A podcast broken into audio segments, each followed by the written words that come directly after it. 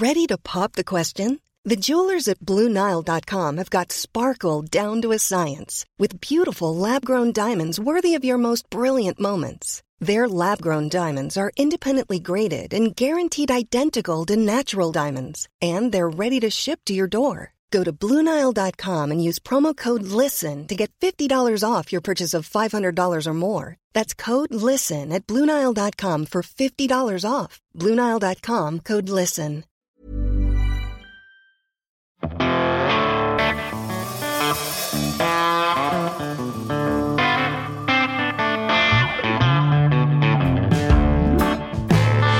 Greetings, music nerds, and welcome to Season six of Music Makers and Soul Shakers. I am your host, Steve Dawson, coming to you from the Hen House Studio here in Nashville, Tennessee.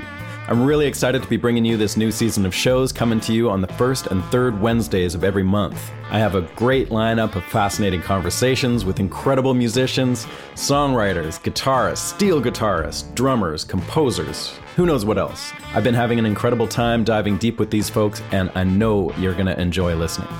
Just a reminder that this year I've taken out the short song samples through the show, as things have gotten way more complicated as far as legal use of music goes, so I'll be making an accompanying Spotify playlist to each episode, which you'll find in the episode's show notes and at the website at makers and shakers podcast dot com. So anytime you hear this cute little slide guitar sound, you'll know there's a track to go along with it on the playlist. We have some new sponsors this year, but continue to be largely listener-supported. Your help in keeping the show going is always appreciated, and you can do it with a one-time donation or a Patreon subscription. Patreon is a monthly payment of your choice, and when you sign up for that, you get a bit of added content as well as an ad-free version of the show to listen to. If you don't feel like kicking in any dough, that's cool too, but you can help by subscribing for free on Apple Podcasts or Spotify, or just spread the word by sharing the show, following us on Instagram, YouTube, Facebook, and telling all your pals about it. You can get links to all this stuff, of course, at makers and shakers podcast dot com. Meanwhile, many thanks to our sponsors this season. Please check them out and let them know that I sent you. They are iZotope, Ear Trumpet Labs, Union Tube and Transistor, Black Mountain Picks, and Spectra nineteen sixty-four. Howdy, music nerds. Welcome back to Season six of The Show. This is episode number one hundred thirty-one. This week, I have Stanton Moore on the show, one of the great drummers to emerge from the New Orleans music scene in the nineties and early two thousands with his band Galactic. And he's become an absolute force of nature, performing, touring, recording, teaching, making cool stuff for drums, and being an ambassador for New Orleans music worldwide as well. I hope you all have had a good couple weeks out there. I'm in Vancouver currently, in the middle of a month of shows, rehearsals, and some sessions. Kind of nice to be back in the old stomping grounds for a bit, although this town has changed so much I hardly recognize it, I gotta say. And uh, as I mentioned last week, we've done away with the little slide sound effect, sort of given that a spin. Apparently it was bugging too many of you, but uh, there will be, of course, a corresponding playlist to check out. And there will be a link in the show notes and on the Music Makers and Soul Shakers website. So please make sure you go and have a listen. It's a bit of a uh, musical history lesson of New Orleans music this week. So uh, it's quite cool. Please uh, check it out. Just a reminder, again, that the Hen House Hang that you've been hearing about through this show now has some twenty twenty-three dates, and it is early, I realize, but we are booking spots if you're interested. The dates are September twenty-fifth to twenty-eighth, twenty twenty-three, and that's right after the Americana Fest happens here in Nashville. It's going to be great, and I hope some of you might want to come and, and be a part of it in twenty twenty-three to learn about recording and hanging with some like-minded folks. So check it out over at steve dawson dot c a on the front page if you're interested in that. And uh, I just wanted to put a shout out to my good pal Jeff Hicks, who's a great drummer from Vancouver, and he originally put me in touch with Stanton, and they're old buddies. Jeff uh, has spent quite a, a bit of time going to New Orleans over the years and met Stanton somewhere, and they hung out and they've become good pals, and Jeff introduced me to Stanton, and that's how we got him on the show. We've tried to do this a few times and scheduling was never allowed for it, but it was worth the wait, I gotta say. Stanton, as I said, it's a force of nature. When we connected on Zoom, he was all set up with a killer sounding rig to play ex- examples as we talked. His assistant Nick, was it Nick? I think it's Nick. Nick did a great job, made things really smooth for us, and I gotta say, it was so nice to have a good sound coming through Zoom for once. Not perfect, but way better than the average Zoom audio, and I think you're all going to enjoy hearing him talk and play. Stanton's been one of the most respected drummers really in cont- all contemporary music for a long time now, since he emerged as a founding member of the band Galactic. And I was lucky enough to see them way back in the, I guess it was the early two thousands when they started touring all over the place. And they were taking funk and jazz and traditional New Orleans music and rock and crazy punk and put a modern spin on it all with killer grooves and amazing sounding records. Aside from Galactic, Stanton has another killer band that you should check out called Garage A Trois. Skerik is in that. And they've been an ongoing thing now for a bunch of years as well. And if you ever get a chance to see them, you have to. They're really, really cool. He's also heavily involved in the New Orleans Jazz and Heritage Festival and plays around New Orleans regularly. He's involved in so many things, actually, it's easier just to say, go check out his website and see what he's up to next. And when we spoke, for example, for this, he was heading out with Les Claypool's Bastard Jazz group. I haven't had a chance to see that band, but I would imagine it's super cool. So if they're coming to your town, check out Les Claypool's Bastard Jazz. Stanton is also really into drum and cymbal design, and we talk about that a bit. And uh, he's a master educator as well, which you will definitely get a sense of as we talk. So to keep all this straight, here's some links that will also be in the show notes. But for all things Stanton Moore, including tour dates and merch and albums, go to Stanton Moore dot com. And for his teaching world, check out Stanton Moore Drum Academy dot com.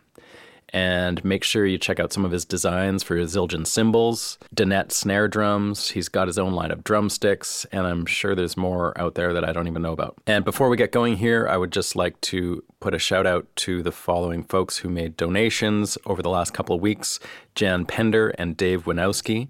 Thank you so much. I could not do it without you. And just a reminder that for all Patreon subscribers, this season we're going to be doing an end-of-season giveaway of a Union Tube and Transistor C-Verb pedal, which is super cool. I use one with my pedal steel, and it's really fun and weird.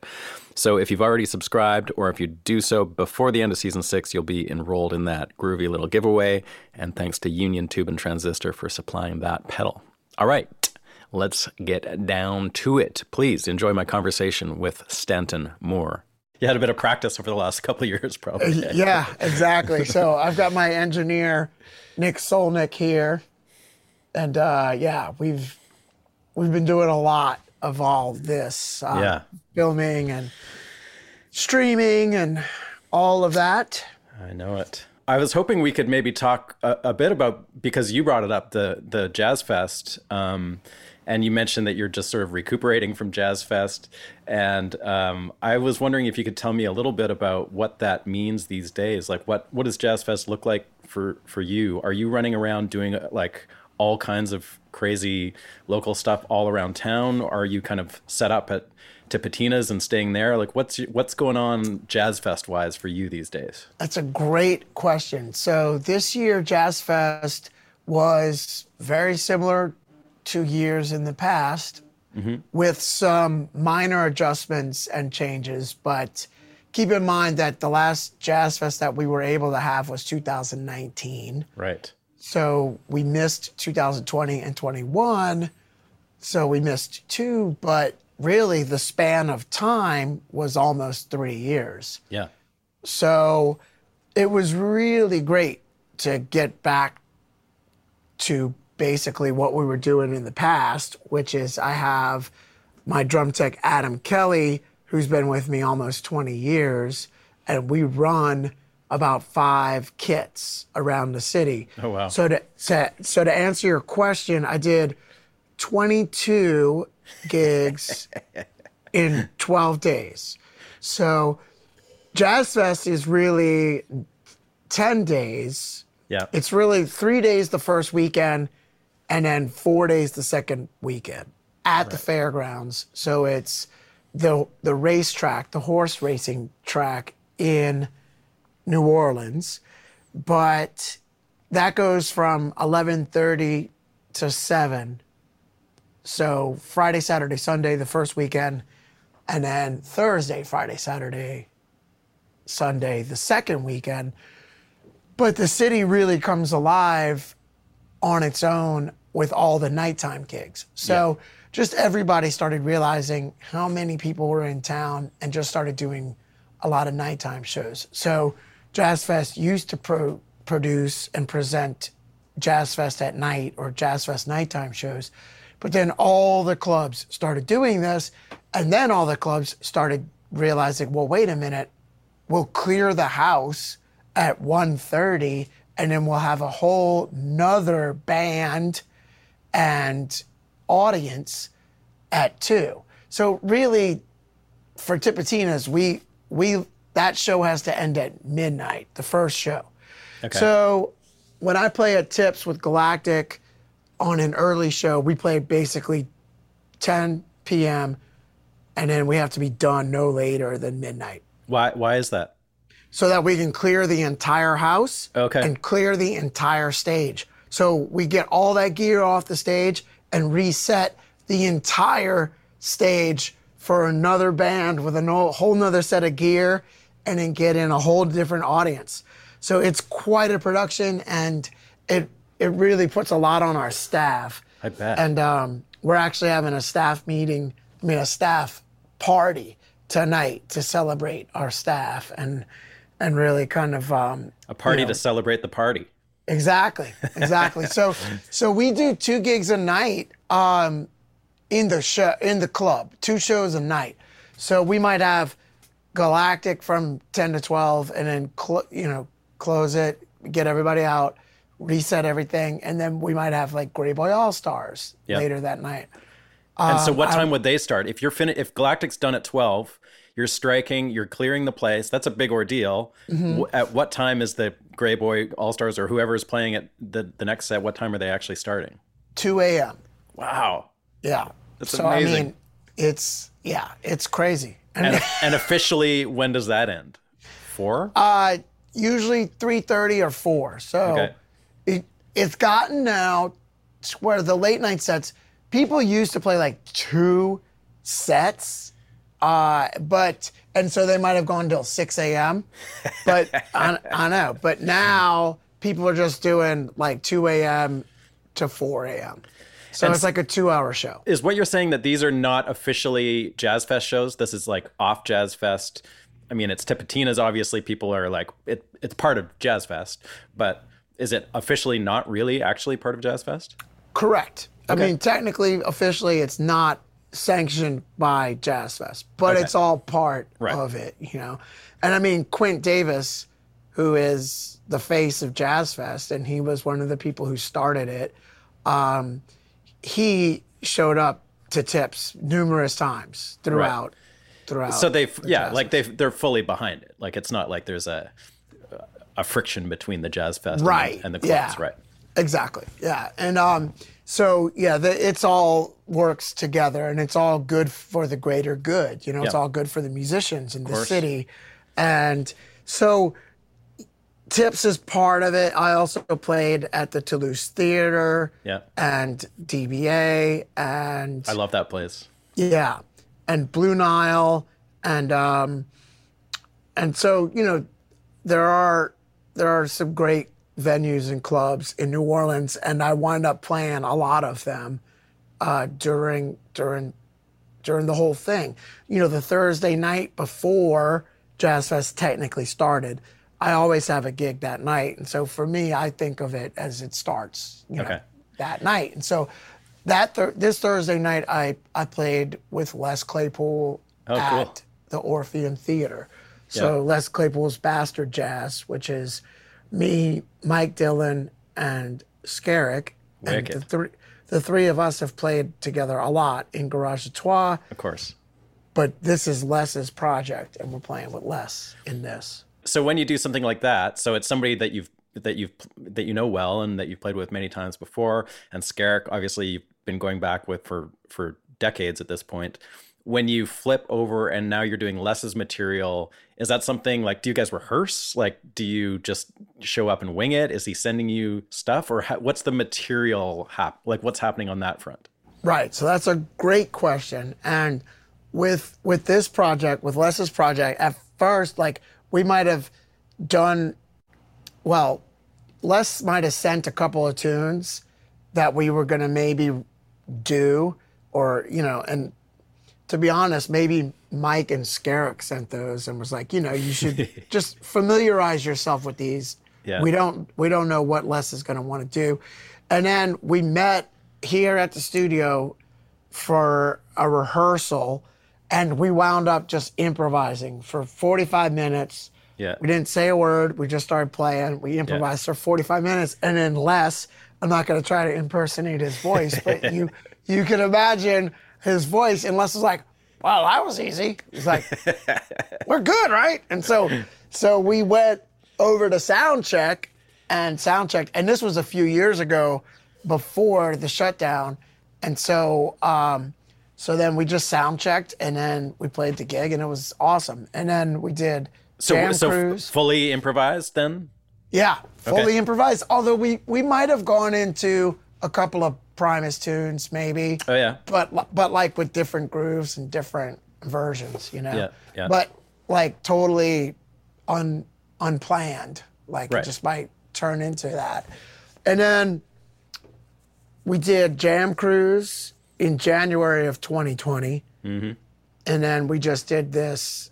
Uh, then obviously there was a large break. And then we just did uh, this April twenty-eighth gig. And then we have two weeks coming up. The last weekend, the last week of July and the first week of August. We have two weeks with Les with this. Okay. And so this is just called like... So it's called Les Claypool's Bastard Jazz. Bastard Jazz. Okay. And that's this specific thing. And basically it's improvised. Yeah. It's mostly improvised. And, but it, you know, Mike and Skerik played with Les for years. And then I played with, with Les, I played with Mike and Skerik for years. Yeah. And uh, and we just all pay a lot of attention and just, you know, really play heads up ball. And um, and Les is awesome. I mean, he's, you know, he's great to be around. He's great to play with. And uh, he's yeah. brilliant. You know, he's great. So so it's it's really a lot of fun. And, um, you know, I've played with Les a few times over the years, but now uh, it just it just works very easily when we're playing together. It's awesome. It's a lot I'm, of fun. I mean, I'm familiar what you guys did with that band, and and and I saw like I, I'm from Vancouver originally, and I saw Skerik a bunch of times around Seattle and his projects that he had going on with people around there. So I know what you do, and but I'm not as familiar with Les's stuff aside from Primus. Like, is he is he a super comfortable musician hopping into that situation where it's improvised and there isn't a script?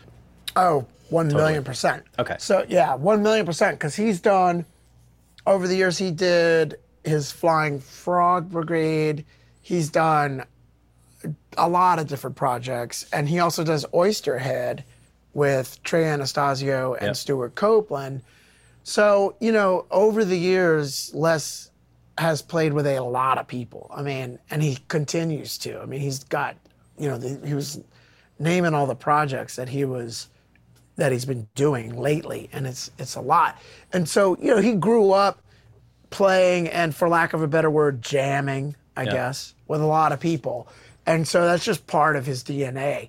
And okay. so to get up and just completely improvise is very much a part of who he is. Yeah. And even though Primus is obviously the thing that he's most known for, but he's also done a lot of playing with other people and improvising, and he's he's very comfortable and confident in any situation, really. Cool. So. It's so fun to play with people like that that have that that spirit in them of just wanting to jump in. You know, it it's not that common. Even I find even with jazz players, sometimes it's not super common for that comfort level of just like not having any plan and, and being able to wing it and make it sound creative and, and fun for everybody at the same time. Yeah. Well, I think that it comes from, too, he he spent so much time with Mike and Skerik, and then he's seen us play together so much. Right. And he's seen me play so many times uh, in other projects. So he just knew that, it, you know, it would probably work. And it, yeah. and, it and it is. So just going back to Tipitina's for a second, uh, something occurred to me as we were talking about that. Obviously, that's a really important part of the city, and the history and, and the musical history is massive there. What's your deal with that place? Do you guys own it? Did you guys buy it? As yeah. As, so how, how does that work? Like, so Galactic is technically the owner of Tipitina's now? Y- yeah. Holy yeah. shit! I own twenty percent of of okay. the building. Yeah. The the the brand yeah. and and the business. How did that come about?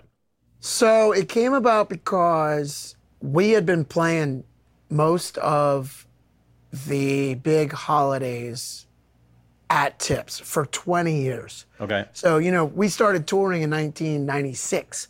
So we've been touring for twenty-seven years now, but we've been playing Tips for about twenty of those years, you know? Um, I feel like you guys are, are were the unofficial house band there, although maybe you were the official house band there. I don't know. So that that became our nickname.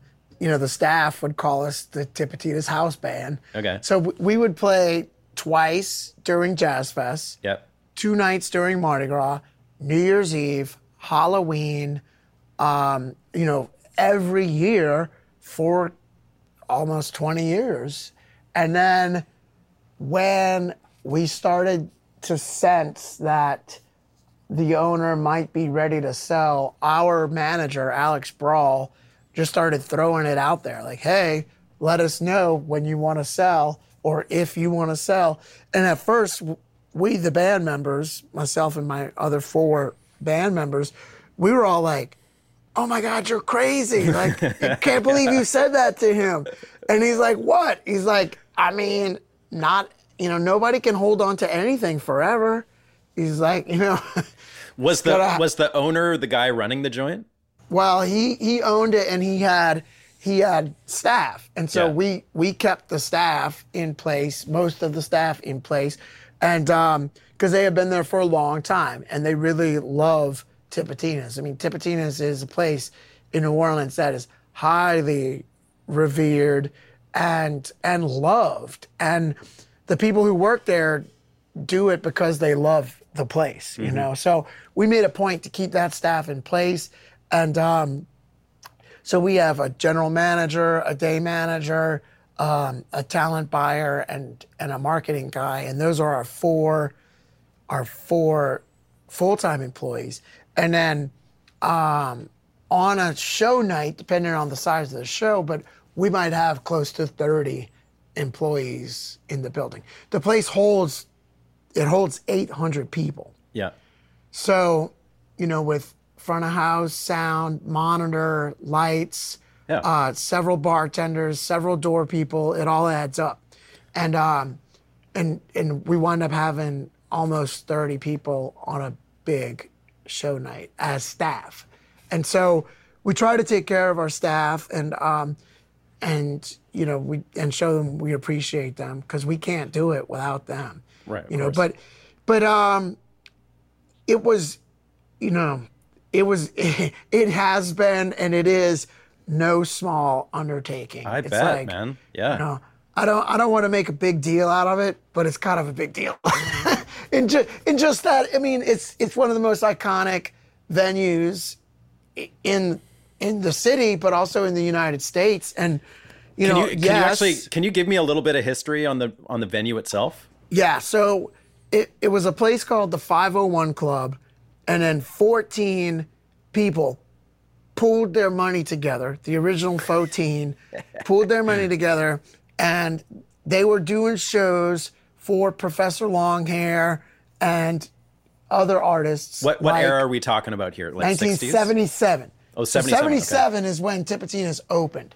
Okay. So, um, but they were doing shows at the five oh one Club, and they were doing uh, shows for Professor Longhair, and they wanted to open a place where he could play regularly, and then they could also showcase other New Orleans acts. And the other New Orleans acts that wound up frequenting Tipitina's were The Meters. Eventually, Doctor John, the Neville brothers, James Booker, the Radiators, and then starting in the mid nineties, a little band called Galactic. Yeah. And we started playing there in, you know, the we started playing there probably in the late nineties. Just, it and, was a gig. It was a local gig. Yeah. Yeah. So we really started playing there. You know, we found a poster of us playing Lundi Gras, the night before Mardi Gras, in two thousand. And we think that that's the first year. Now, okay. That's twenty-two years of of us playing there for Mardi Gras. So, you know, a um, couple of years off for COVID, but but so after being there, you know, twenty years, um, when it came time to sell, the owner was like, oh, well, maybe I sell to these guys who have been playing here for twenty years, who have been asking me repeatedly to sell it to them. So, you know, if you just keep showing up, yeah, you know, eventually... Shit happens, man. Yeah. It's like, you know, I mean, it's the old adage of, you know, opportunity is, uh, you know, luck is what? When opportunity meets preparation. Meets. Yeah, sure. You know what I mean? We prepared by yeah. playing there for twenty years. And then um, the opportunity was that, come to find out, the uh, the previous owner really did need to sell. And so, okay. um, so we, you know, I mean, we really pieced the deal together with Scotch tape and bubble gum and, and uh, you know. But but you guys own the building too. Yeah. Wow. We own the real estate. So, okay. I mean, it. You know, when I say it out loud, it, it's almost surreal. But it was, it was almost, you know, it was over a year of negotiation, and it was very complicated and very challenging. And thank thank goodness for our our lawyer and our manager, and um, they were very diligent, and it was very complicated. And you know, it, in the closing, it's a long story, but in the closing. Uh, Robert Mercurio and I had a gig with Ivan Neville, and so we weren't at the closing. But at the closing, the closing attorney for for um, the that S B A, seems fitting that you were out playing with Ivan Neville as as the deal is going down. I know, but it was like it was like the happiest, most joyous thing you could ever possibly imagine. We were all so excited, but um, I wasn't in the room for the closing. But the attorney for uh, the the closing attorney. Who, you know, for the bank, um, was a guy that I had gone to high school with, right?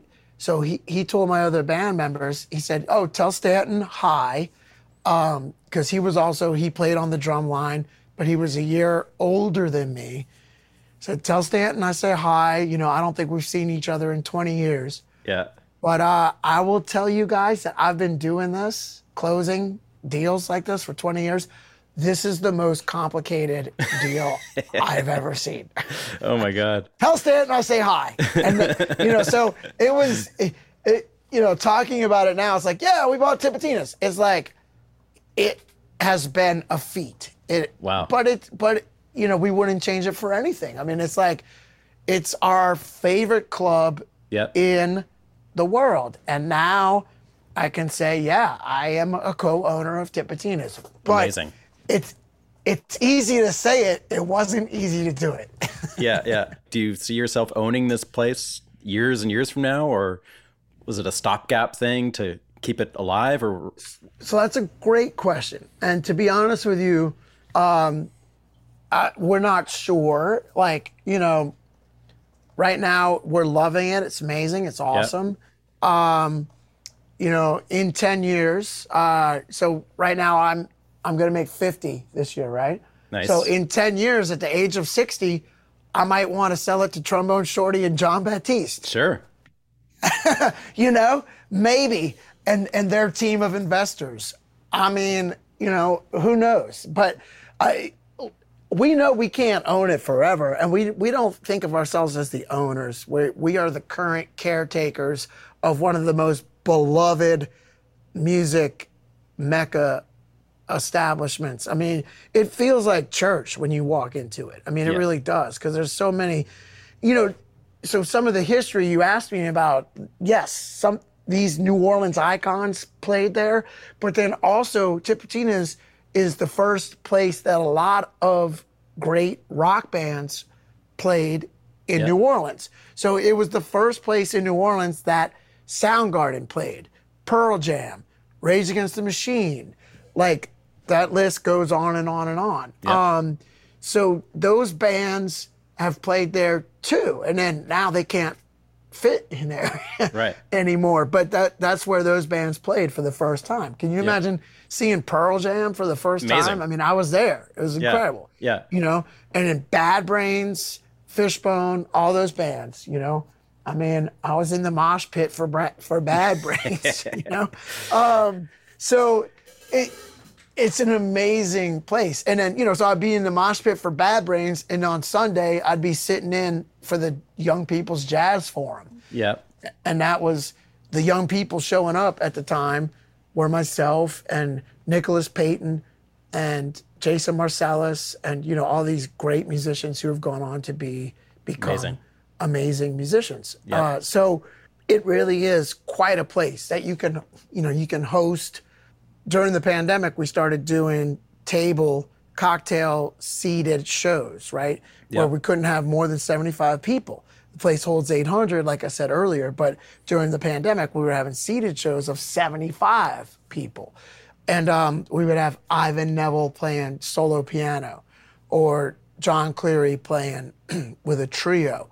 But it's a room where you can do seated shows like that. Yep. We had Nicholas Payton, and it was amazing, right? Incredible. But then you can also have these rock bands that I've been telling you about. And then we had the Circle Jerks booked, and then they had to be rebooked because of COVID. So, um, but you know, everything from the Circle Jerks to, you know, all these other great, awesome things that I talked about that we can do seated. You mentioned growing up and going to tips when you were a kid and stuff.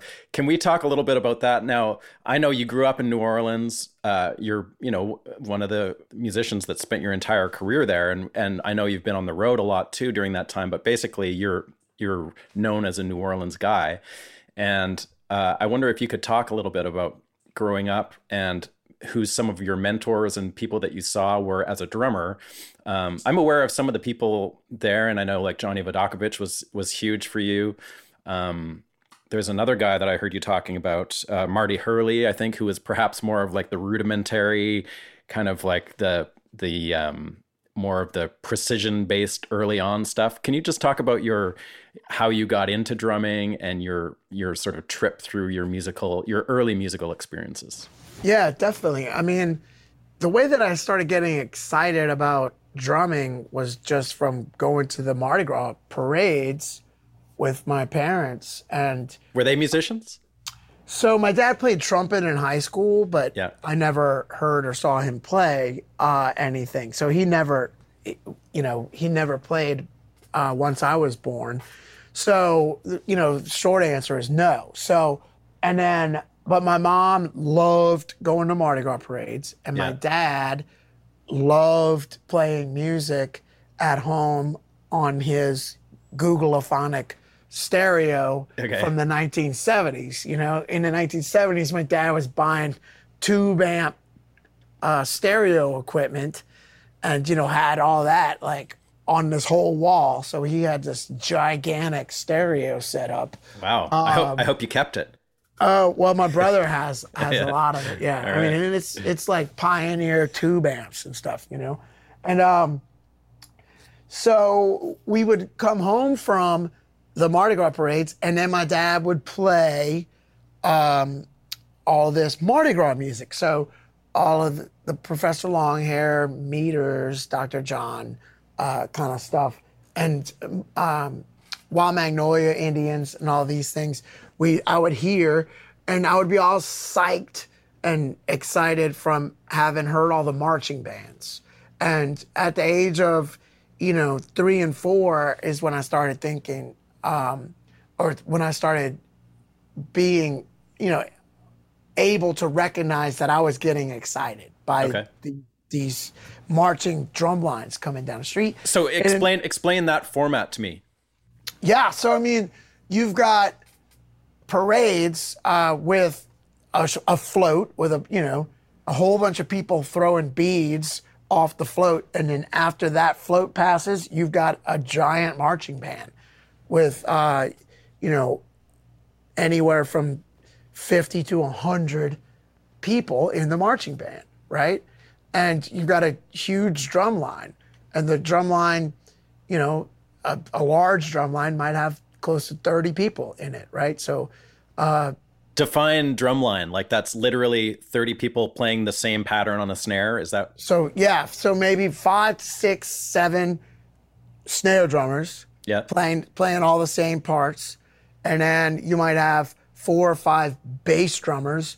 And it depends on the style of marching band. Some marching bands, the bass drummers play pitches.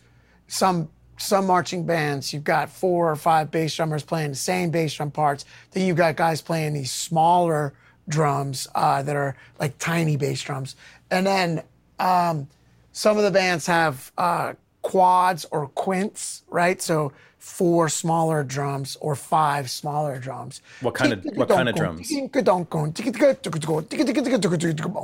Okay. So those are all all strapped on, on harnesses. So you might have four to five people playing quads or quints. Yeah. Five to seven people playing snares. Four or five bass drummers. Um, are the bass drummers literally in sync playing exactly the same thing, or are they yeah. kind of loose about that? It's the same. It's it's supposed to be the same. Okay. So, and then you've got cymbals too, right? right? And so, I mean, it's a huge sound. It's so crazy when you think about it, because it literally is like a drum kit broken up into multiple people playing it at the same time. Yeah, well, yes. And then when you think about it too, it's also... the drum kit is coming from trying to approximate the what's happening in the streets. So you had brass bands uh, in New Orleans in the eighteen hundreds, and then coming into um, the early nineteen hundreds, and then around the turn of that century, from the late eighteen hundreds into the nineteen hundreds, you had people taking what was played on the street, which is a snare drum yeah. and a bass drum and cymbals, and then they put the bass drum on the floor. And then really what happened was people were putting a bass drum on a chair. And then they would they would play what was called double drumming. So they go boom, ga, boom, ga, boom, ga, da, don, gong, gong. Then people started putting that bass drum on the floor and hitting it with makeshift bass drum pedals. And then in nineteen oh nine, Ludwig came out with the first mass-produced bass drum pedal. Oh, okay. And that is considered the advent of the drum set, is when you had a mass-produced, mass-marketed, widely available bass drum pedal that could be attached to a bass drum. And then that is when you started getting the birth of the drum set, right? I mean, I could get into all that. I could play, you know, play stuff for you if you wanted me to, but... Um, yeah, man. Yeah, well, sure, why not? So, you know, you get marches coming down the street, right? And some of those, you know, keep in mind, in New Orleans, I'm going to play you some New Orleans, like New Orleans brass band marches, right? All right. So t- check it out.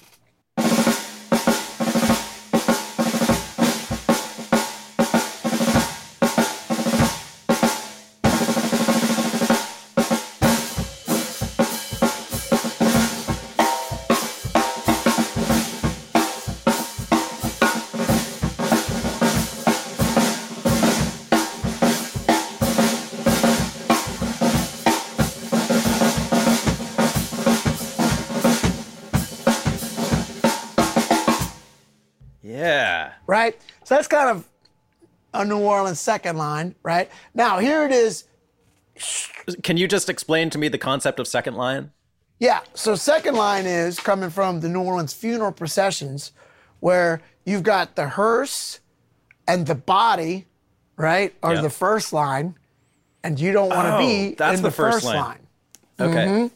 And then you've got all, all of the people um, following the hearse and the body. So you've got the people behind that and the band, and you've got, that's the second line. Okay. Right?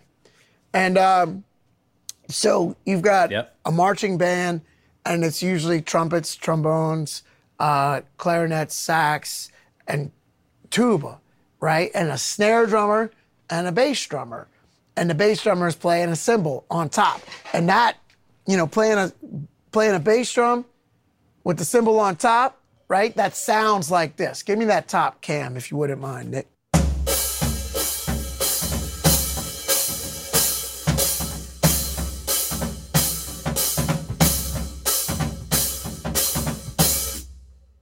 Okay, so you got that going on. That's a bass drummer. Then you've got your snare drummer, and he might be playing, you know, coming from European and Civil War marches, right? Those sounded like this, yeah. right?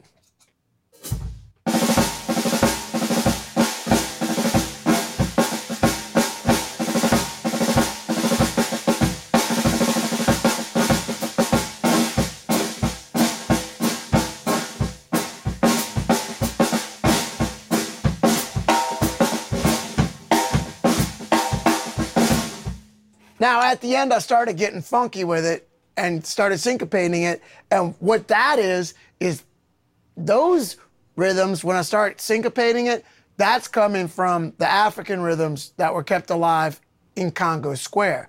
So New Orleans is the only place in the United States that allowed people who were forced to migrate through the horrific practices of slavery. Yep. So you've got Congo Square in New Orleans, and it is what is now Louis Armstrong Park. So in Congo Square, you had African slaves who were forced to come over from Africa through the horrific practices of slavery. And you've got people from Africa in Congo Square on Sundays. They were allowed to come into Congo Square and practice their religion, dance, and song. So you've got African rhythms and culture in Congo Square, and then those those practices start to cross-pollinate with the European marches and snare drums and bass drums. So obviously, snare drums and bass drums are European instruments, but then you start getting African rhythms played on European instruments. So uh, let's just take, this is This is oh, it's so cool. a modified two three clave. Clave has its roots in Africa, but really developed in Cuba. And then once that comes over to, to New Orleans, right? So this is hundreds of years of history in just a couple of seconds. But so you get, let's play a two three clave, right? Coming from Africa through Cuba. Here's a two three clave.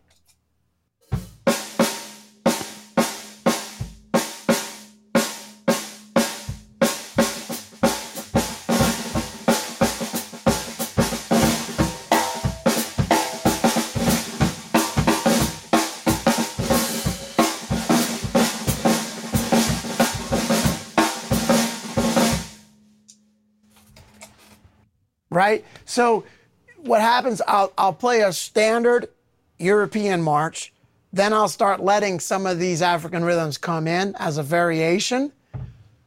Then I'll let those variations become the groove, and that becomes the more current traditional New Orleans second line. What I'm going to start off with is more of a European march, right? Okay. But I'm going to show you how that, over time, How that you're, give, you're giving us a you're giving us a time travel lesson here. Yep, I'm giving you hundred, right. hundreds of years of drumming evolution in a matter so of seconds. Here you go. Check it out. Yeah.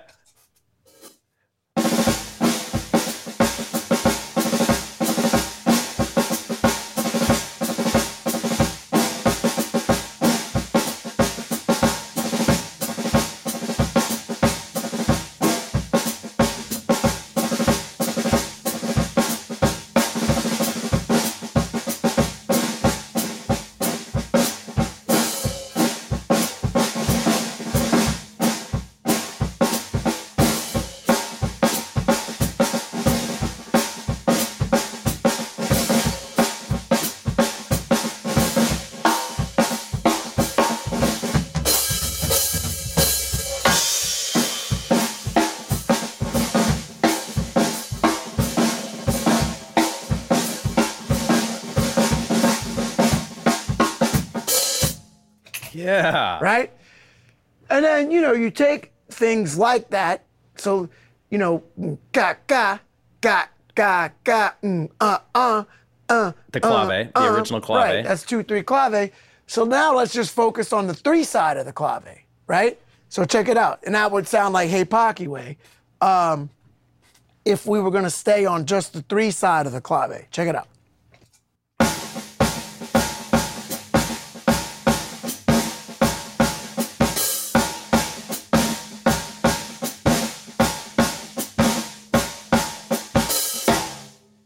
right?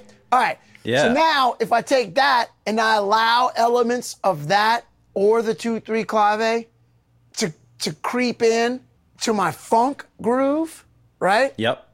If I allow that to creep into my funk groove and allow some of those rhythms to come up here on the hi-hat, then you start to get close to some of what Zigaboo Modeliste was doing, and you start to get close, you know, uh, Smokey Johnson was doing this too, um, before Zig. Who was he playing with? Zigaboo played with... with no, not Zigaboo, the the other guy Smokey Johnson played... Smokey Johnson. Yeah, so he, he played uh, with Fats Domino, and then... Oh, okay. Um, but he had his own songs, like It Ain't My Fault, and uh, Can't Help It. And so Ain't My Fault, right, was that New Orleans second line on the hi-hat, right? So here's Ain't My Fault.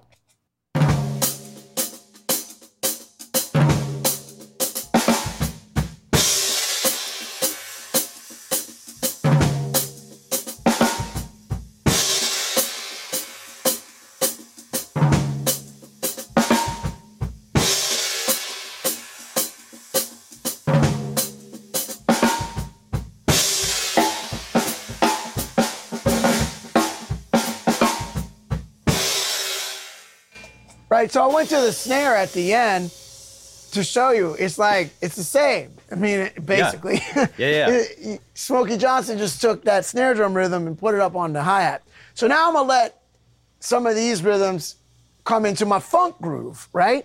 And I'm deliberately, like, this is, this is referencing some of Zigaboo Modeliste, but I'm also showing you where Zig got it from. He got it from the New Orleans second line. Then he is one of the funkiest, if not the funkiest, drummer of all time. So he took some of what's happening in the New Orleans second line stuff and then let it come out in funk. This show is brought to you by the good folks at iZotope, who make incredible plug-in software for any music or dialogue recording situation. Among other things, they make a very unique suite of software called R X, which you can use to surgically repair almost any kind of issue in a recording. Whether it's removing electrical hum, unwanted noise, vocal plosives, or almost anything you can throw at it. I use iZotope R X on every mix in one way or another, and I love that I can get in there on guitar tracks that I'm doing and running through my crazy old tube amps and get rid of the hum and noise without affecting the actual tone of the guitar. You can buy their plugins outright or get a subscription to keep up to date on all their latest versions. Right now, they're offering listeners a ten percent discount on any of their plugins when you use the code soul pod ten at checkout. So head on over to iZotope.com slash soulpod, and you'll see the links right there to get the discount or an extended thirty-day trial of their subscription service of Music Production Suite Pro. We're also brought to you this season by Black Mountain Picks. These are unique spring-loaded thumb picks that are super comfortable and adaptable.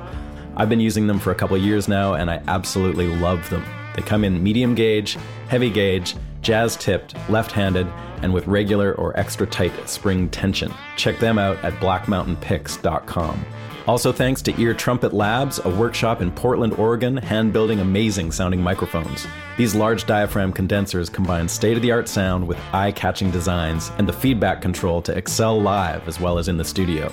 I am using their Edwina myself right now on this podcast. Check them out at ear trumpet labs dot com. And finally, the Henhouse Hang. It's a four-day immersive recording experience right here with me at the Henhouse Studio in East Nashville on September nineteenth to twenty-second, twenty twenty-two. Join us for a musical learning experience like no other. We'll put you up in a groovy hotel, feed you some glorious food, show you the ropes of recording roots and Americana music by bringing you in on a real session with real musicians working on real songs from the ground up. You can get all the info on that at steve dawson dot c a. Just follow the links on the front page to the Hen House Hang. All right, then, let's get back to the show.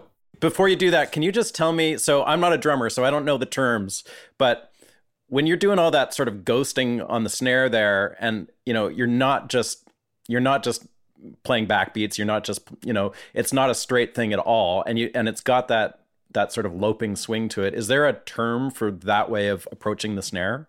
So, yes, what I'm playing right now, that's all coming from New Orleans second line. Some okay. of it's straighter. Yeah.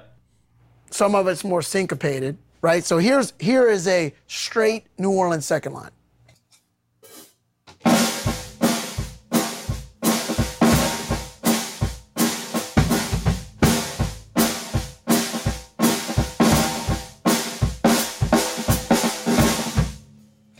I'm going to go from the straight into the syncopated, right? Okay.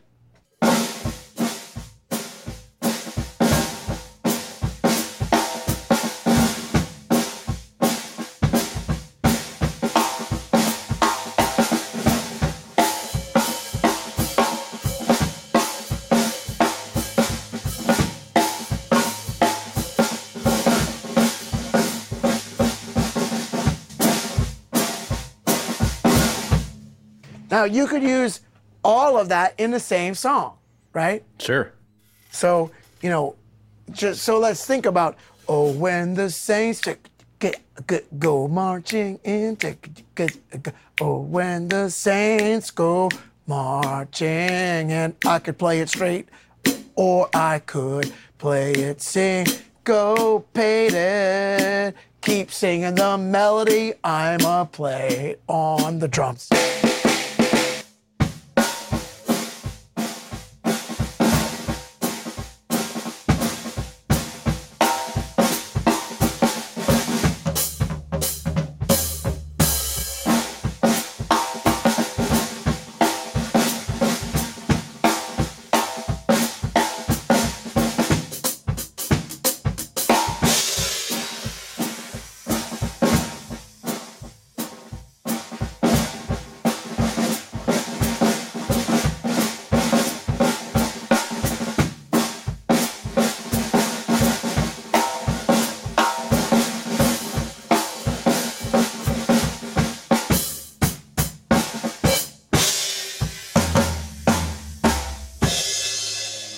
Yeah. Right? So hopefully you, you could hear the melody. I could. Even even though I wasn't singing.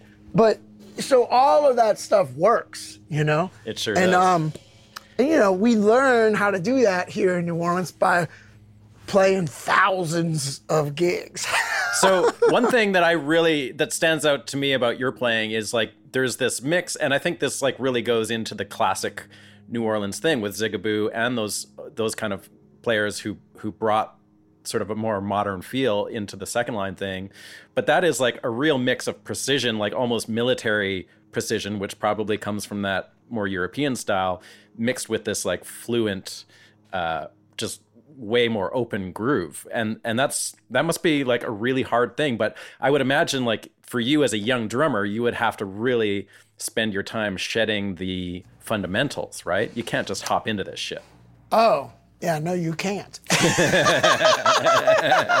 so, wh- so how many years did you spend like just sitting there, like learning the fundamentals before you could actually play like remotely yeah. like this? Well, that's a great question, and the answer is I'm still working on that. You know? Okay, um, but but but you know what I mean. Like, at what point did you did you feel like gigging was something that you could do comfortably, and and you could like bring this facility into that situation of playing live? Yeah, I mean, that's a great question. And I'm, I'm gonna be honest with you. And, you know, this is this is a good thing is that, you know, being in New Orleans, there are so many playing opportunities mm-hmm. that I started gigging like before I was ready. Right. Really. I, we all do, I think, to a certain yeah. extent. Yeah, so I never got to a point where I was like, yeah, I'm ready. Okay. Like, like I'm, you know, just now do I feel like I even scratch the surface sometimes of how good I want to be. Mm-hmm. You know, it's like, mm-hmm. I don't feel I'm ready right now. You know, yeah. it's like, because because I go and I, you know, what was that? Uh, Thursday night, I went and I sat next to Shannon Powell at, oh, man. at Preservation Hall. Yeah. And it's like, just by that, I haven't sat next to Shannon in a minute. Like, I feel better as a drummer after watching Shannon. Like, I'm so inspired still. So, like, as I'm playing all that stuff right now, all that stuff I was just playing, I was channeling some of what I got mm-hmm. from Shannon. And it's more about the spirit and the feeling of it and the joy that he exudes. You can it's feel more that. about that. Than the drumming mechanics, right. right? And so you you can never play, in my opinion, you can never play with enough joy or enough humility, right? Yep. And so every time I go see Shannon, I feel like I come out a better drummer, right? Mm-hmm. And so to answer your question, though, I spent years and years just working on uh, the rudimental stuff, and I still work on that. And to be honest with you, I think I'm, I'm continuing to improve. It's mm-hmm. like my control in my facility, uh, what I want to be able to do is is have all of that be in control so much and so transparent for me that it just doesn't get in the way of the joy that I'm trying to exude. So I had so much fun just now playing Saints Go Marching In for you um, because I'm like channeling all the joy and uh, humility and zest for life that I pick up from Shannon Powell and Herlin Riley and Johnny Vodakovich. You know, Thursday night I went and saw Johnny after I saw Shannon. So oh man, that's a heavy like, night. Yeah, it was pretty incredible. Um, you know, and I, I got to I do that. You know, I I brought Jimmy Chamberlain, the drummer for Smashing Pumpkins. I brought him to nice. see these things. Yeah, and so to get him to, to get you know get to see this stuff with him, like, and he's seeing it for the first time. You know, it's like it's just so that's exciting. Life affirming, you know? Yeah. And so, so it's, I'm still working on all those fundamentals and all that, but you want, the reason you do that is so that that doesn't get in the way of exuding joy, mm-hmm. you know? And people, you know, drummers, uh, musicians, you know, people could be like, oh, I don't want to play that song. That song's terrible. It's like, the song's not terrible. It's like your attitude might be terrible. Uh-huh. So, you know, anybody, watch, I'm gonna I'm gonna muffle my drum on purpose. I'm gonna muffle it too much, and I'm gonna make the drum sound bad, and I'm gonna play Saints Go Marching In badly, right? Can't wait. Uh, yeah, so, check. All right, I'm gonna turn this off, uh, my, my laugh, but check it out. So think of the song, right? Um. Oh, when the Saints, and I'm going to play it bad. Go marching in. I'm going to play it with a bad attitude. I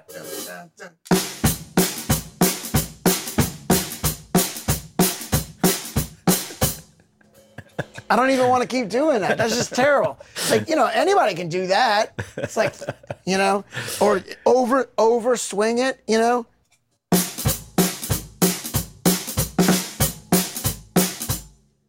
It's like, that's awful. It's like, give it to me slinky and funky. It's like, could you make it awesome, right?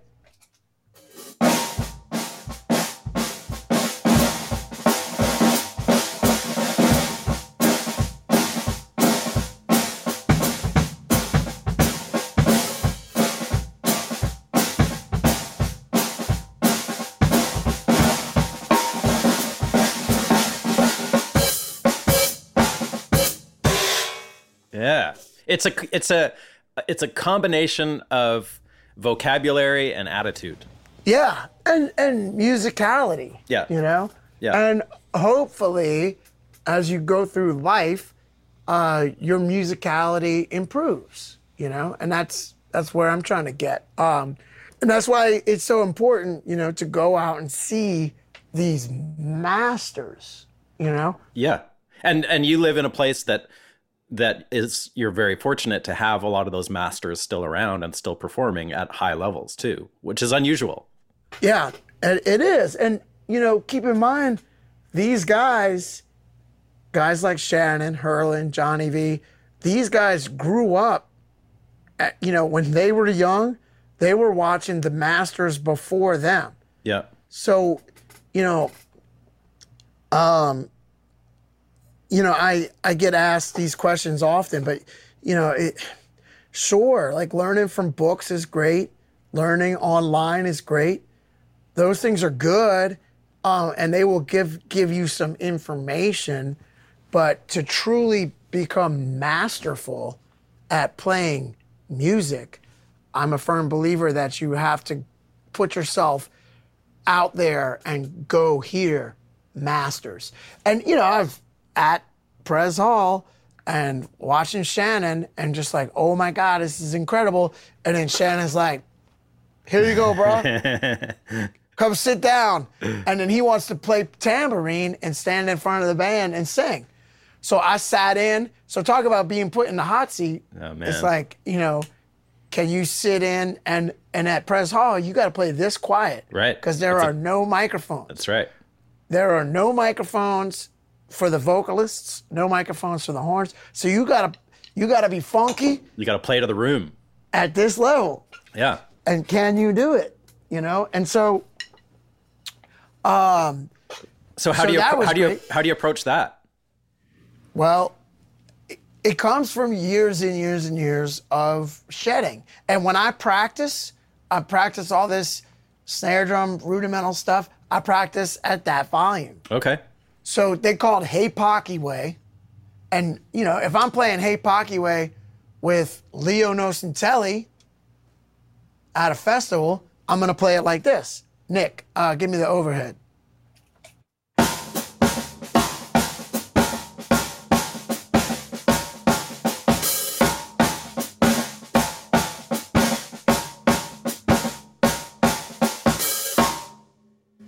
if I would have done that in Press Hall, no way.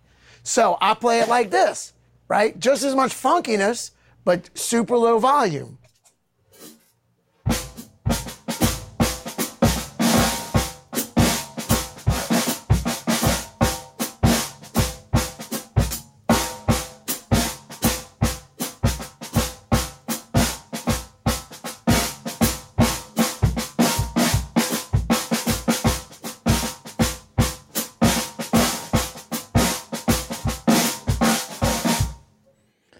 Yeah, so much control, man. Love well, it. Well, thank you. And you could hear, though, that I was adding some embellishments and yeah. stuff. But when you're playing, you know, the main stage at Jazz Fest in front of fifty thousand people. It's a bit of a different scene. It's a bit of a different scene. Yeah. Same beat-ish, but with with different different intent.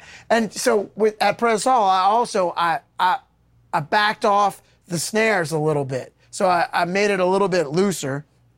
And what that does is allows the drum to speak mm-hmm. when you're playing that quiet. Like watch, that. when I when I tune, when I, give me the overhead there, Nick. So when I take this snare uh, throw off and I make it really, really tight and I make the snares really tight and I play real quiet, it's it's it's too constricted. The drum is too constricted and I can't I can't be lyrical.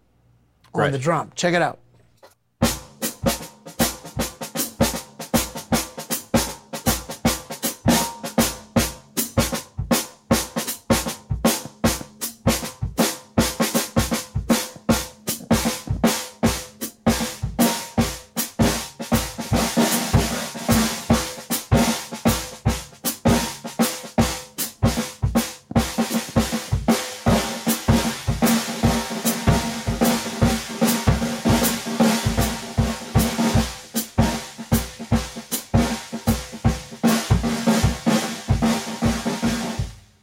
I love how you explain that, man. That's really cool. How, how how it's like a lyrical approach.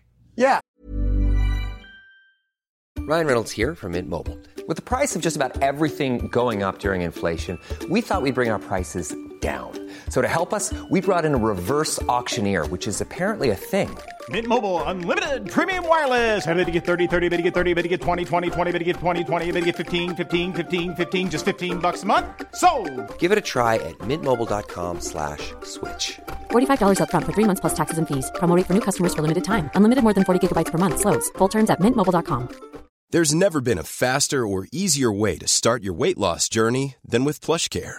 PlushCare accepts most insurance plans and gives you online access to board-certified physicians who can prescribe F D A-approved weight loss medications like Wegovy and Zepbound for those who qualify. Take charge of your health and speak with a board-certified physician about a weight loss plan that's right for you. Get started today at PlushCare.com slash weight loss. That's PlushCare.com slash weight loss. PlushCare.com slash weight loss. I get Thank that. Thank you. And- And that's what I'm trying to do, you know? But in front of fifty thousand people, at Jazz Fest with subtlety. Loud guitars. Yeah. Yeah, loud guitars, loud basses.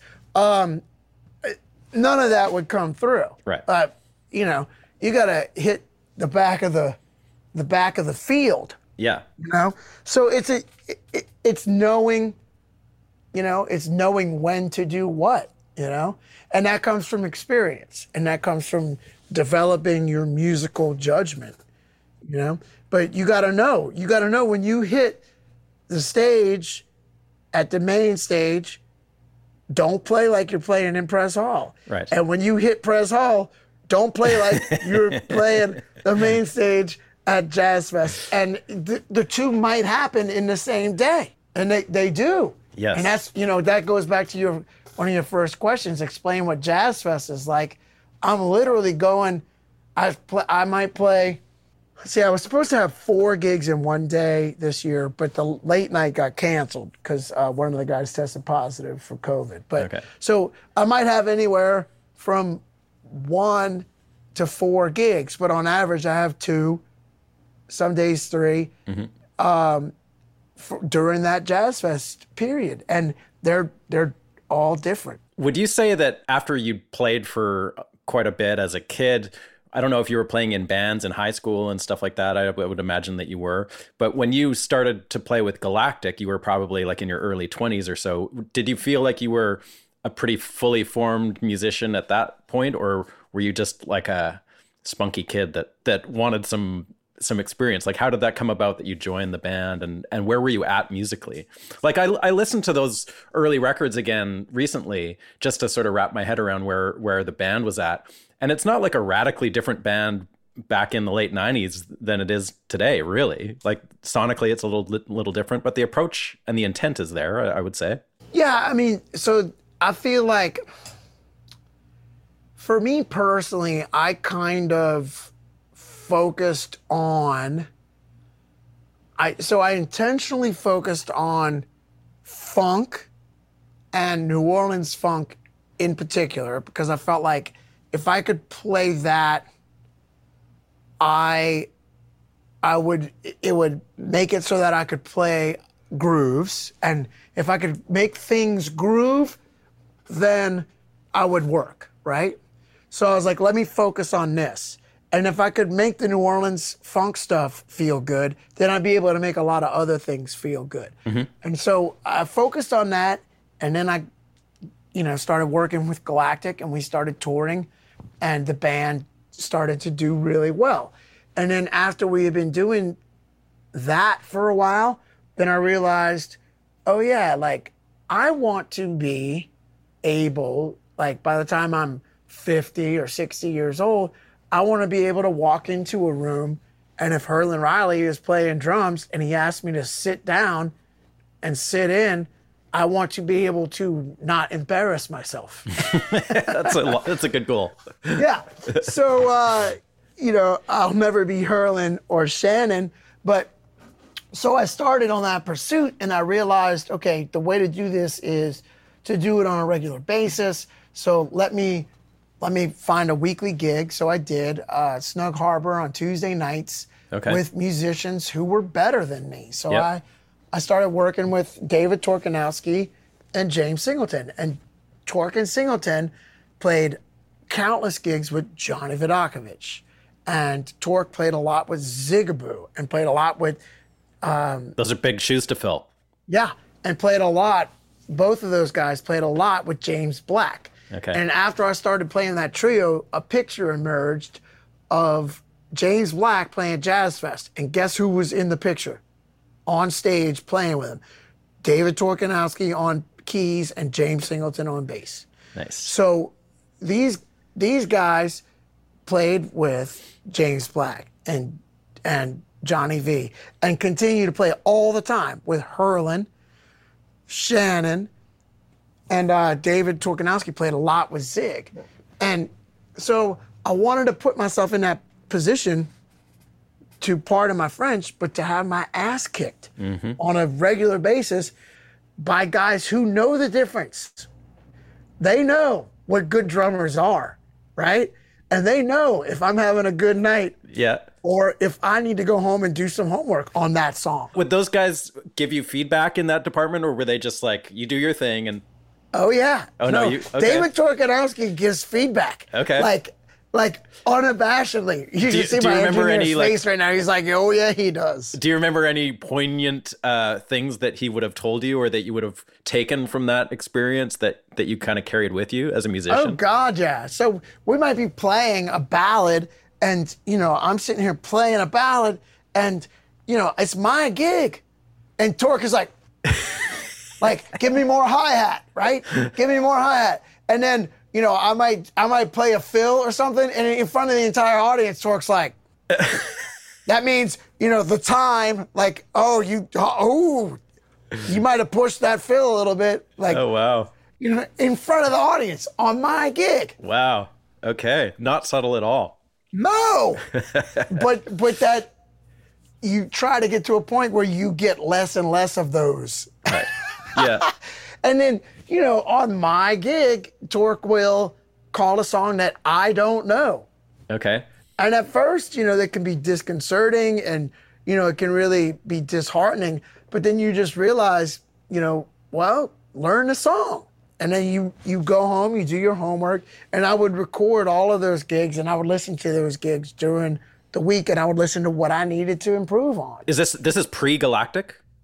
No, no, no. This is very much after I'd been on the road with Galactic okay. for ten years. Oh, wow. Easily. Okay. Yeah. So this is only like eight years ago, maybe, that I started doing this. Okay. But so playing with a piano trio with David Torkanowsky and James Singleton, I had to learn how to play at a quieter volume. Yep.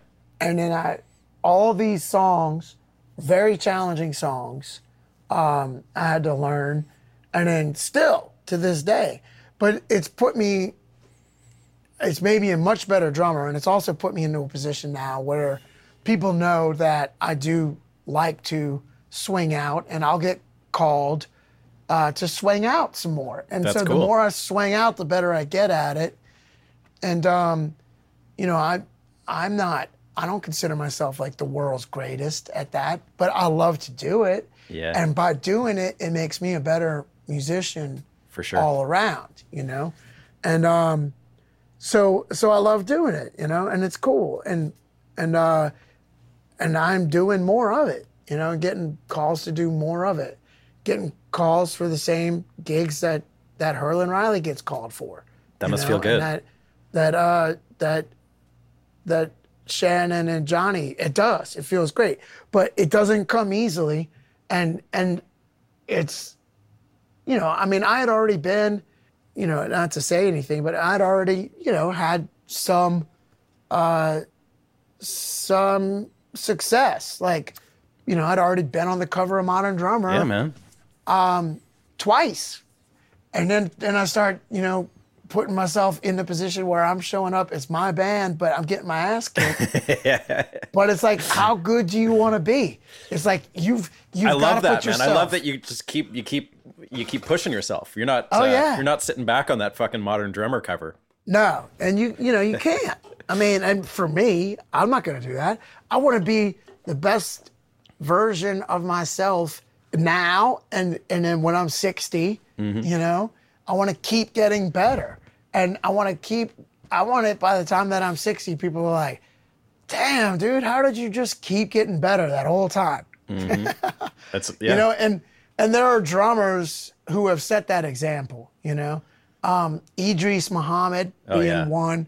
Um, you know, he just kept getting better, you know, all the way up until his seventies. Until I feel like Brian Blade playing. is in that camp, too. Like, he, every time I see him, he just seems to take it to a whole different level. Yeah, Brian Blade is in that camp. Um, you know, it, it. I mean, of course, the, the, you know, the the... The examples of that are are endless, you yeah, know. Yeah. But but I want to be one of those one of those cats That's who's awesome. like continuing to get better, continuing to do new stuff, continuing to expand, and um, and then uh, you know eventually just be the best version I can be. Can you can you tell me a little bit about how you've uh, changed your approach to recording the drums over the years? Like when you go in to make a Galactic record, how has recording in, say, like nineteen ninety-eight to, I think your last record was, what, twenty nineteen or something? So it's been a couple of years, but but how, you know, maybe sonically or texturally, do you approach the drum kit in a different way now than you did twenty-five years ago? Yes and no. Some sometimes like, you know, with Galactic, I'll go in and I'll play a bunch of grooves and I'll set up a bunch of different bizarro stuff. Like what? Know? Um, well, like what? Like, um, well, that's a great question. Um, I just put one of those little things away. Oh, here it is. Okay, so like something like this, right? Whoa. Like, so I have, I don't know, three or four or five different versions of things like this. People won't, right? People won't see this, so can you just say what that is? Yeah, it's a lens drum. Okay. Right? So, um, so you know, I might just put it on the rack tom. So, um, so then it's like, you know, it sounds like this, right?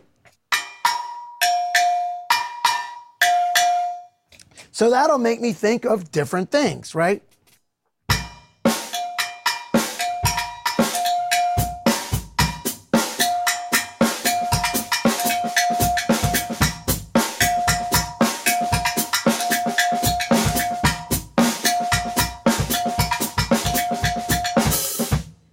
Oh, that's so cool. Right? Okay, now that's that's one thing I could do with that. Or here's one I like to do with this lens drum, right?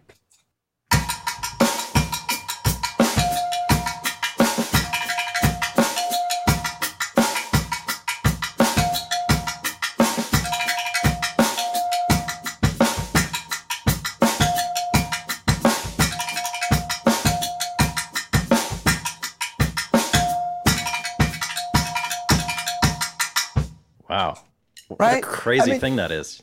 Yeah, so it'll just make you think of different stuff, you know? It's like, uh, I don't know. And now I'm going to play on my Pandero over here, and then I'm going to um, play some different voicings between this lens drum, right? Okay.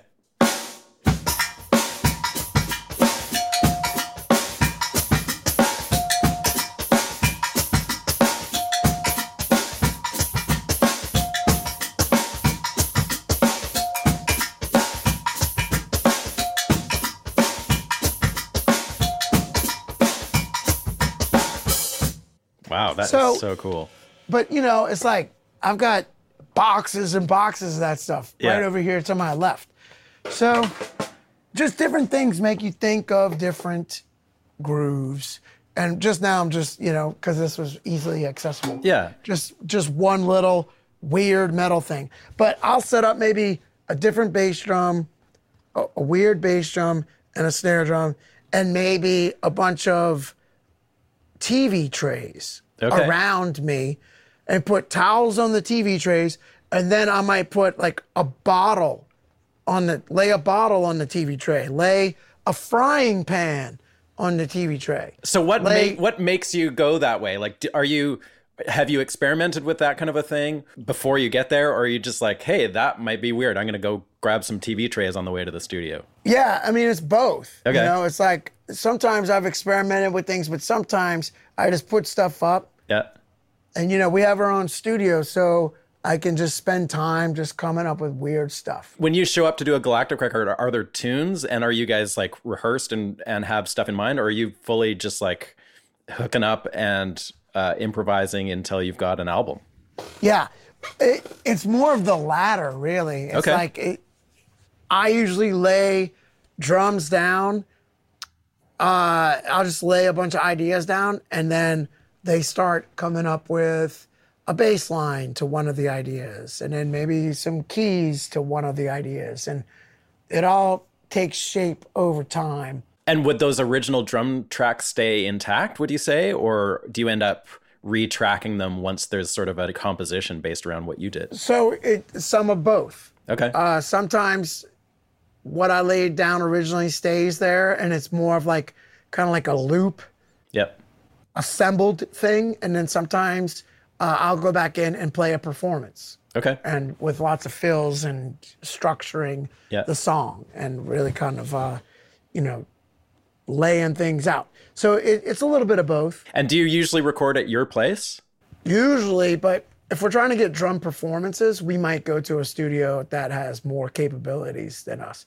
Our studio is set up for us to work the way that we work, which yeah. is, you know, kind of one at a time. Okay. Um, coming up with stuff. Yeah. But then if I'm going to really try to record good sounding drums, we might go somewhere else. Um, are there are there some legendary rooms like like I know that Cosimo Cosimo place was like where the Meters did all their shit back in the day. Is that place still around? And like, are there are there kind of like legendary New Orleans studios that are still uh, going, or is that sort of a thing of the past? So J and M Records is a laundromat.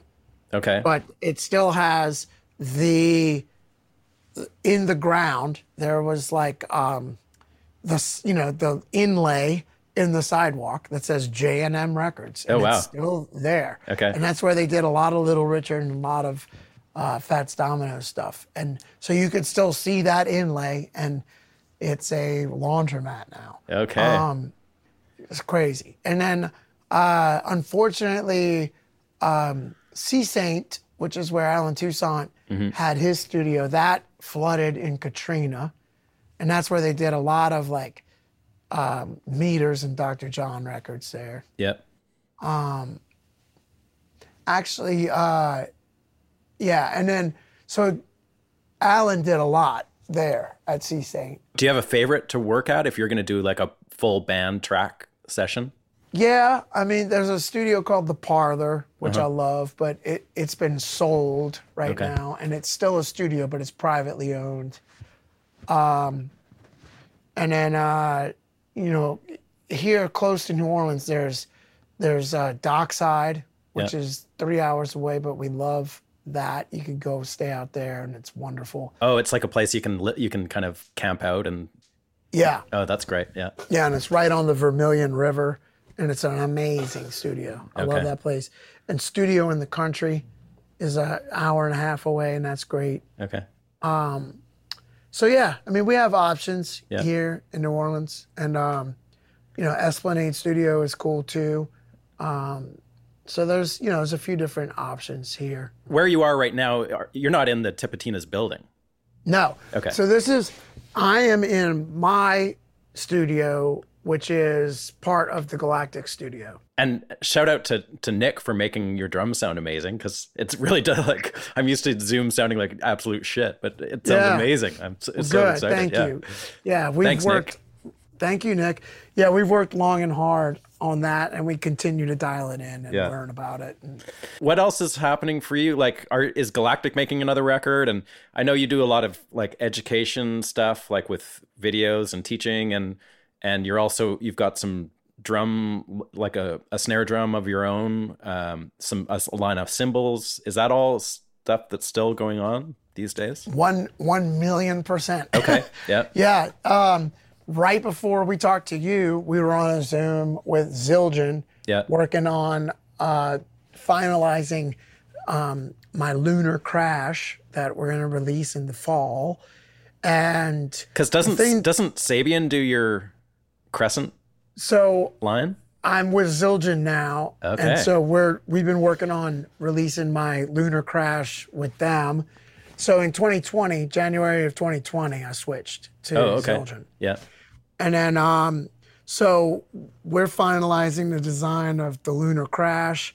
So that's exciting. What is that? Uh, when or No, what what is it? So it's it's a very trashy crash with seven over-hammered craters okay. and three rivets. And it Ooh. Sounds like this. Here, here's the one of the prototypes. Check it out. Yeah, let's hear it.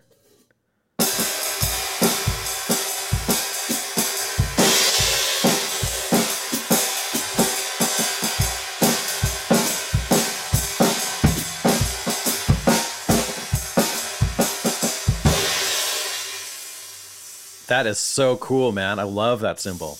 I want one. Yeah. Sign, sign me up. So, I love it. So yeah, so thank you. And that, that's going to be um, released in the fall. And then uh, a thing that Nick and I work on a lot is my online drum school, which is Stanton Moore Drum Academy dot com. Yep. And since you asked, I'll mention that. And is that you, an is that an interactive thing, or are you just creating content for people to uh, to like subscribe to? So it's both. So okay. You can become a member. You can try it out for free, fourteen-day free trial at Stanton Moore Drum Academy dot com. And it is where I put all the lessons that I film and write. So instead of doing a book and a D V D, which I did two of those, mm-hmm. now all my new content I put up here. So everything from buzz rolls to different stickings to different grooves. If you like what I do, then all of that uh, comes out at Stanton Moore Drum Academy dot com. Okay. And um, there's also the community forum, so I'm answering questions and interacting in there all the time. You do that all from your place there? Yeah, we yeah. do all that from here. Mm-hmm. And then we film all that here. I write the lessons everywhere, so um, I write them. I might be on a plane or a bus or, you know, in, in a hotel room, and I write the lessons, yeah. and then we come in and we film, uh, film all that and put that up there. And then uh, snare drum, I have a raw titanium version. Yeah, so that, um, that that's you're making that with Ron Dinette, right? Mm-hmm, correct. My old homeboy. Yep, yep. Ron is great. So uh, we have a new raw titanium Spirit of New Orleans snare drum. We also make uh, some wood shell ones. Uh, we have acacia. We have... What makes that snare unique? The first one... The titanium, what's unique about it is that titanium is a very interesting metal that that has a bright tone, but also it's very warm. Yeah. So and I have and one, it, I have a Dinette that's like, it's titanium and it's massive. It's like, I yeah. don't know, seven inches deep maybe or something. Yeah. So I have one of the one of those six and a half. It's okay. Right up here on my shelf. But the, mine is four and a half, four and a half deep, and it's um. It's a great sounding drum. So what's unique about it is that it's nice and bright, but it's also dark. Uh, not dark, but warm. Is that so, what we're hearing now? Are, are you playing that right now? Uh, right now I'm playing a Craviato. Okay. Um, my my titanium is in my trap case, ready to go to the next gig. Okay. And I bring it in to the studio a lot, but today it's it's. I just had a gig the other day, so it's it's in my trap case. But um. So that titanium snare, um, yeah, that's be- going to become more readily available in the next uh, couple of weeks. So on my my Stanton Moore dot com and Stanton Moore Drum Academy dot com, you'll be able to see that that drum's coming out, um, that raw that raw titanium version. Is that something you like doing? Getting involved in the design of? I do, I do, yeah, yeah. That's cool. I have my own signature sticks. I have that Lunar Crash coming out with Zildjian, yeah. the titanium snare. Um, You're in deep, man. Yeah, and I have my own signature Pandero with L P. Really? Um, oh, yeah. And then uh, a, a Tambo stick that I designed with L P that just came out last year. So, what's a, yeah. What's, what's a Tambo stick? So it's it's a stick with jingles. Oh, okay. And um, we're still getting my studio put back together after Jazz Fest, mm-hmm. and so my Tambo stick is in my stick bag in my ta- in my okay. trap case. I would play it for you, but it's in that trap case. We're still getting put back together after after Jazz Fest. It like takes months, I bet, to get everything kind of back back to where it was. But um, but yeah, to answer your question, Galactic is finishing up a record. Um, I have three Oregon Trio records that I recorded with Robert Walter and Will Bernard. Those are coming oh, out wicked. on vinyl yeah. at the end of the year. I, they've been out for a long time, but now I, I own the masters and I'm re-releasing them on vinyl by the end of the year. Un- under a, what um, name? Stanton Moore. Okay. So those three are under Stanton Moore. Yeah. And then I also, I'll be recording this year with Eric Krasno. So Eric and I have been, um, we've, We've done some stuff over the years, but now we're going to start doing more stuff together. Okay. So Oregon Trio with, with Eric Krasno, we'll be recording that this year. I'm doing lots of gigs with Garage A Trois, which is Charlie Hunter and Skerik. So I have a lot of gigs with that uh, ensemble coming up. And then um, I have two weeks with Les Claypool coming up, tons of stuff with Galactic coming up. Wicked. I'll be recording another record with Robert Walter. Nice. Uh, so yeah, I'm busy, busier than ever. And are are you playing locally, regularly, anywhere, or is it just sort of like wherever you can you, you do? So locally, Snug Harbor has not been doing Tuesday nights again yet. So that was uh, my regular Tuesday night. So I'm not doing that right now. But um, there's a place called the Bayou Bar that I play at with Peter Harris. He's a great bass player. So he plays there four nights a week, and he does different people all the time. So you might have Herlin Riley on drums. You might have uh, Jameson Ross or Johnny V or myself or Pedro Segundo. So Peter's always mixing it up over there, so I'll play there occasionally. Um, and then I might be playing, uh, I just got a call to start playing some more with Chris Royal at the Royal Frenchman Hotel on Mondays and Thursdays. Oh, cool. So, okay. Are all those dates, including like the stuff with Les Claypool and all all those other projects, is that all available, like viewable on your website and stuff? Yeah. Okay. It, it, if it's not today, it, it's always being updated. Right. So Stanton Moore dot com, yep. That has my schedule, and people can check that out there. And then just to reiterate, the thing that I am most focused on, if people are drummers, is Stanton Moore Drum Academy. Yeah, I'll make sure com. we uh, I'll make sure we put links to that in the show notes and stuff like that. Wonderful. As well. Yeah. Well, thanks so much for spending the time, and and and I really appreciate you demonstrating some stuff on the on the kit too, man. That means a lot, and it's uh, you explain it so well. It's it's great to hear both how you explain what you're doing, but then to play it, of course, is awesome. Wonderful. Well, too. Thanks so much for having me. I'm glad we were finally able to yeah, work man. it out. Yeah. Great to talk to you, and uh, I appreciate the invite, and I'll see you down the road. You bet. Folks, that was my conversation with Stanton Moore. I hope you enjoyed it half as much as I enjoyed doing it. It was really great to speak with him and hear all that crazy stuff and hear him play the drums. I got to see it too. You didn't get to see it. I did. It was cool. All right. I will see you in another couple weeks for another chilling episode of Music Makers and Soul Shakers. We'll see you then. Thanks.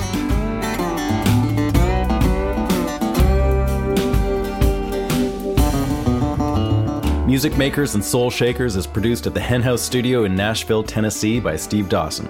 Please remember to subscribe to the show and follow us on Instagram, Facebook, and YouTube. You can find more info on this episode, including show notes and an audio playlist at makers and shakers podcast dot com. Thanks again to our amazing sponsors this season, Ear Trumpet Labs, Union Tube and Transistor, Black Mountain Picks, iZotope, and Spectra nineteen sixty-four. Thanks for listening, and we'll see you next time.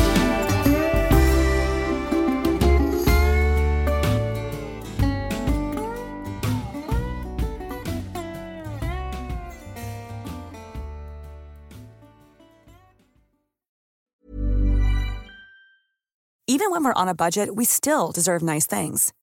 Quince is a place to scoop up stunning high-end goods for fifty to eighty percent less than similar brands. They have buttery soft cashmere sweaters starting at fifty dollars, luxurious Italian leather bags, and so much more. Plus, Quince only works with factories that use safe, ethical, and responsible manufacturing. Get the high-end goods you'll love without the high price tag with Quince. Go to quince dot com slash style for free shipping and three sixty-five day returns.